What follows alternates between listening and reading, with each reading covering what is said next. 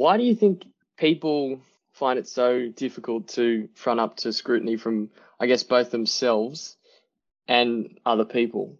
Is it come back to Astro predominantly? Um, what do you think? Yeah, I think may, most most of it is Astro, and Yeah. Astro. You know, if we go back to episodes eleven to thirteen from memory, Astro the dog, is this idea that we there's this part of us that is wired, you know, from evolution, um, to, uh, you know, be very risk averse, and Yeah. it's not the conscious part of us. So it's not the thinking brain. It's not the part that I'm using to pick these words right now and recall. You know, Yeah. um astro right the content of it it's the it's the subconscious part the part that initiates impulses intuitions and feelings Mm. and you know it was uh not in your interest to to be uh, uh, isolated from the tribe Yeah. right? Our ancestors. You know you Mm. wanted to fit in. Because if you left the tribe there was a good chance that you would die if you were on your own. To try and hunt to try and protect yourself from bigger prey uh, predators um, would would have been impossible. So you were wired you were given it's it's in the same way your phone is wired to just light up when you press the on button so it serves its purpose you know you don't have to like convince the phone every time to, to, to turn on imagine if you had to talk Yeah. your phone into we are wired to just by nature you know when we see a th- when we see a threat to belonging to the tribal group Yeah. to to go the other way it's it's become more counterintuitive now than ever before because of how complex society has become you know there are lots of incentives to break away from doing what everyone else is doing. Uh, but again it comes back to the elephant because it just creates this control by fear. Yeah. this desire to fit in by fear. And status. Status is what drives most modern decision making like long term decision making. Not money but status. So when it's money it, it's normally money in the context of status. When it's not about actually say, yeah. Do you think those two are very? How closely linked do you think those two are? Money and status, because a lot of people chase. yeah you can go to maslow's hierarchy right so once you've once you've been able to pay your bills and put food on the table and keep the lights on Mm. money's money is no people after that point people are very bad at weighting money in their decisions and after that point money is much more tied to status than it is to substantial substance and survival Right.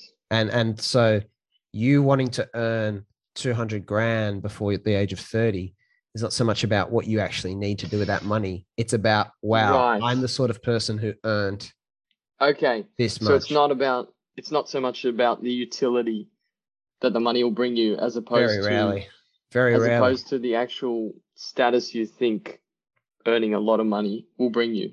but not only that it can be a second order it can be secondary. So hmm people might be listening thinking no no i don't want the money. I want to buy this house or i want to be able to send my kid to this school.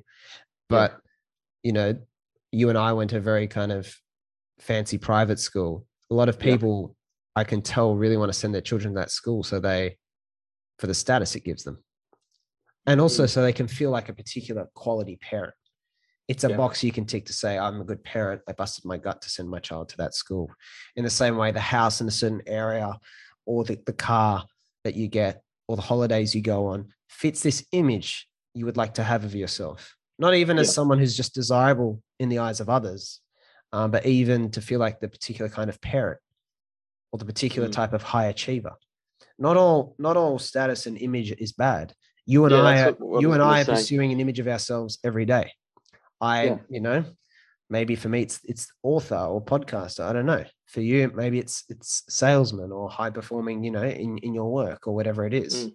Mhm. or or property owner or any any of these things uh very often we're pursuing an image that Mhm. we want to have of ourselves and trying to manifest it rather than i i materially want this much money for this specific reason so i can retire at this age so i can spend time on x instead of y so that therefore i can blah blah blah.